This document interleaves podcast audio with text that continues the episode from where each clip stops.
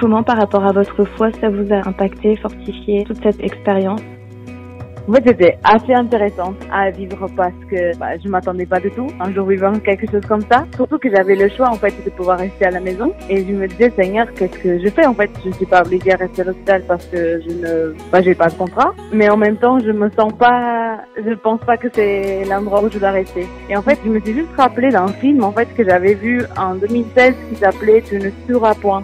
Et je sais pas si vous vous rappelez de cette de ce film là mais en fait c'était un soldat qui voulait aller en guerre mais pour sauver des gens, pas vraiment pour participer au combat. Et je sentais en mode, euh, en fait je ne suis pas vraiment euh, clairement dans la même situation et c'est clairement euh, pas quelque chose de comparable, mais je sentais en mode, est-ce que tu as le même courage en fait, sortir de chez toi et peut-être mettre ta vie en risque? Jamais ça arrive. Et j'avais senti vraiment que c'était ça que je devais faire en fait. Je devais avoir bah, le même courage à notre escale bien sûr, mais ouais, je sentais vraiment bah, même si peut-être ma vie est un risque, même si euh, peut-être la vie de mon mari est un risque, c'était pas vraiment évident de décider tout ça, mais je sentais que c'était pas vraiment à la maison que je devais rester en fait.